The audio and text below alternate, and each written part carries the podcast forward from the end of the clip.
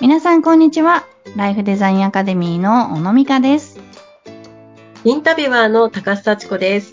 小野さんよろしくお願いします。はい、よろしくお願いします。はい。ご機嫌家族のポカポカレシピということで、ご機嫌な家族になるためのレシピをですね、小野さんにわかりやすくたっぷりとお話しいただいております。さて、もう9月もね、終わりますけれども、今年も残り3ヶ月ですか。いやー、もうあっという間ですね。ねえ、もう夏が終わったと思ったら、まだね、暑い日もありますけれど も。うんうんうん。ねえ、早いものですね。本当に、もう終わっちゃいますね、今年ねっていう感じですよ ね。このそうペーでスすだとね。ね。なんかあっという間に寝て起きて、息してたら終わっちゃうみたいな感じですよね。はーい。まあね、今年、皆さんどんな年でしたかっていうのも早いですけれども。 でもまあ、あと3ヶ月、2023年もありますんでね。 はい。うん。まあだから4分の3が終わったっていうことだと思うので。そうですね。はうんい。まあうんなんか、私がよくこの時期にやる、やることっていうか、まあ考えることがあって、はい。で、まあ年初にね、今年はこういう年にしようみたいなのって、まあこう、なんとなく皆さん思ったり考えたり、まあすごくしっかり計画を立てる方もいると思うんですけど、はい。まあ2023年は自分にとってはこういう年とか、あと私、うんあの、あの、椎茸占いっていうのも大好きで、はい。椎茸占い。はい。初めて聞きました。 あのーはい。すごいね、う占い師さんで毎年、一、上半期と下半期でこう、占いをね、さ星座ごとにね、すごい詳しく出してくれる人がいるんですよ。へえ。うんうで、んあの、よよかったらぜひ調べて いただきたいんですけど。え、その方が椎茸さんっていうあ、わけそう、では椎なく。茸さんっていうし方いなんたですけさんっよ。ておっしゃるんですはかいへえ、ううんんうんうんで、その、椎茸占いとかを見ながら、うん。あ、今年の前半ってこういう年なんになるんだなとか、ううんん、。なんかワクワクしたりとかね。で、それと照らし合わせて、じゃあこういうことやってみようかな、みたいな、そういう計画をとかってイメージを立てるんですけど、うん。だいたい3ヶ月もすると忘れるんですよね、それ。うん。どう覚えてます自分が年少、 どんな。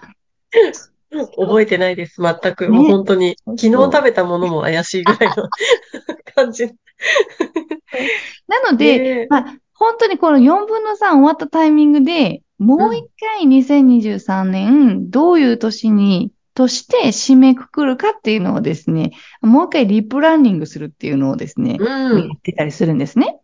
うん。うん。ここうん、で一回考えておけば、そう、あ、ちょっとまだ達成できてないなということもね。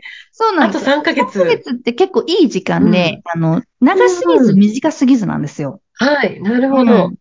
確かに。だから、そう、うん欲張らなければ達成できる、やろうと思ったことできるし、ねうん。あのーなんていうかな、そこそこ時間もあるから、うん。新しいことを始めることもできたりして、うん。うん。で、あのーライフデザインアカデミーで、いつも言ってるのは、やっぱりこう、その日一日とか、その年とかを、まあ、締めくくりがすごく大事うん。うん。なので、えっと、2023年って私にとってこんなに素晴らしい年だったっていうふうに締めくくるには、うん。あと何すりゃそうなるんだろうっていうのをですね、このタイミングでもう一回ちょっとイメージをし直していただきたいなと思っていて。うん。ん。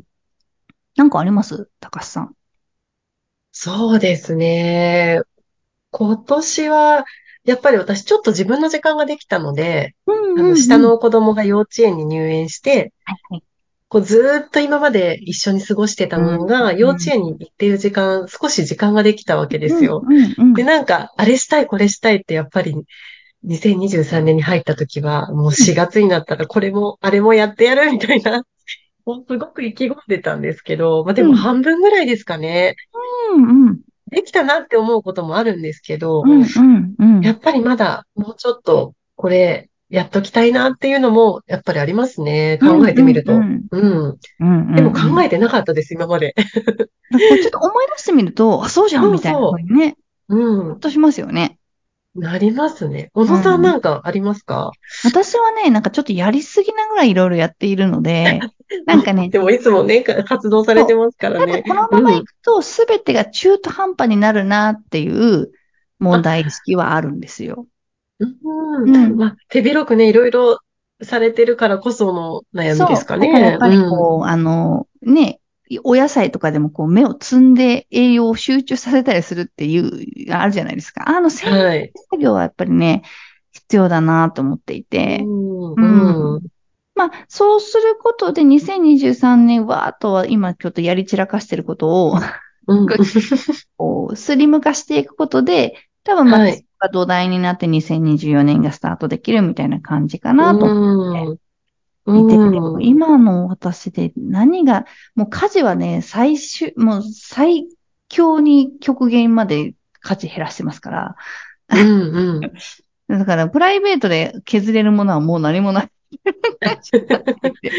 はい。だから仕事ですよね。まあ、やっぱりこう、まあやって、惰性でやってるようなこととか、うん。そういうものをどんどんこうスリム化していくっていうイメージかなって思っていて。うんうんなんかいいタイミングかもしれないですね。この10月に入るタイミングっていうのはは。い。またね、確かに洋服もいいですよ。暑すぎず、寒すぎず。うん。暑いとい嫌になっちゃったりとか、 ね寒いともう眠くなる。そうですよね。私もウォーキングしたいってずっと思ってるんですけれども、やっぱり夏の間ってすごく暑いので、どうしてもちょっとできなくって、やっぱこの少しね、気候が良くなってきたこのあたりから、の、もう一回ちょっとこの3ヶ月でやってみれば、少しはうん うん効果が出るかもしれない。で、なんかこう、うん3ヶ月ぐらいだったらちょっと、こう、うわーってやっても、やりきれる部分がね、あるので、なんかこう、うん2003 23年私はこれやったったって、どや、みたいな風に、やっぱり年末をね、う ん。のために何をするかっていうのを、うんなんか、何でもいいと思うんですよね。例えば、はい。こう、お仕事を、まあ、している人だったら、あの、お休みを取って行きたいところに行くとか、うん。うん逆にこう、これからお仕事をしようと思っている人だったら、ね、あの、そのお仕事を探すためのアクションで年内に決めるとかっていうふうに、うん目標を決めて動いてみるとか、はい。うんやっぱ節目があると、私たちって、こう、踏ん張りが効くので、うん。うん。上手に自分にこう節目を与えて、うん。上手に自分を動かしていくってすごい大事だなと思いますね。うん。うん。またその長すぎないっていうところがいいですよね。少し先の目標っていうのが、うん。うん。息切これうしちゃう壮大なうんね、何年も先 とか、一5年年後のこ先とでなんはかなもう、い。もはや、今の時代、5年後なんてもう何やってるかわかんないじゃないですか。宇宙にいるかもしれないし、そうみでたすいよな。ねもう、世の中も変わりますからそうなんね、です5年経ったら。 3ヶと月なるとやっぱり、イうん、メージできますよね。そうですね。うん。ねえ、聞いてる皆さんも、どうだろう。このタイミングでね、少し、うん。この10月、11月ってやっぱり、こう世の中イベント、秋のイベントなんかもね、結構多いので、そなんかこう始めたいっていう方でも、こうう、んきっかけはすごくいろいろとありそうですけどう。ね。うん。うん。うん。一個でもいいと思いますよ、本当に。あの、うんね、独身の方だったら、クリスマスはぼっちで過ごさないとか言って決めて、 うん粛々とそれに向けてね、あの、活動を開始するとか。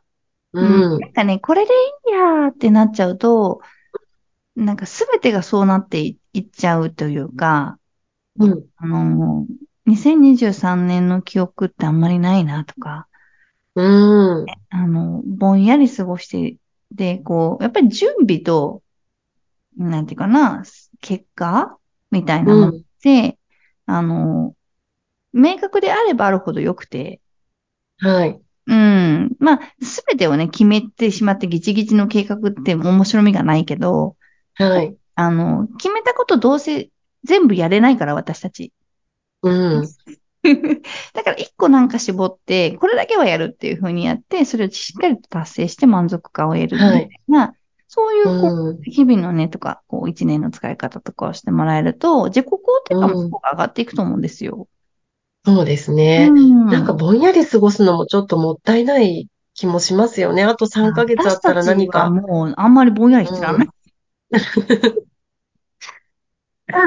うん。ねお母さんを一緒にしてしまった。え。いえいえいえ、同じです。本当に。なんかこれでいいやって、つい思ってしまいそうですけれどもね。うんううん。楽ですよね。そうは楽なんだけど、うん。なんかこう、楽なまま、ね、前本当いつ死んじゃうかわかんないからねっていうのはすごく思う。うん。うん。うん。なんかちょっとこのね、配信をはい。聞く、聞いたことがきっかけでね、なんか私もこうやってお話ししてるとすごくやる気が出てくるね。言われてなんかみちょたっとらそうだみたいなね。そう、なんかこう人とね、ちょっとそういう話をしてみたりするのもいいですし、なんかね、どんだけでも怠けられるから、私たちって。はい、ううん。ん、だから、やっぱりね、あの、自分の未来を自分でしっかりと描いて、まあ、人にこうやってね、シェアしたり、宣言したりするのもすごくいいと思うし、うん、うん。なんかそんな感じでちょっと自分に葉っぱかけてですね、うあの、ん、生きていただけると、また来年もね、まあ、ず時は続いてきますから、はい、一回ここで締めくくって、次行ってみよう、うんみたいなことができると、すごくメリハリがあっていいんじゃないかしらと思ったりもしてます。そうですうね。ん2023年皆さん、何かこうやり残さないためにね、うん。ちょっと今回のこの10月に入るタイミングで少しね、うん、うん。そうういうお話考えてみるのいいですね。思います。はい、わかりました。さあ、小野さんのお話、もっと聞いてみたいという方、ポッドキャストの説明欄にメルマガのご案内が掲載されていますので、ぜひご登録ください。お願いいたします。はい。それでは、今回の話はここまでとなります。小野さんどうもありがとうございました。はい、ありがとうございました。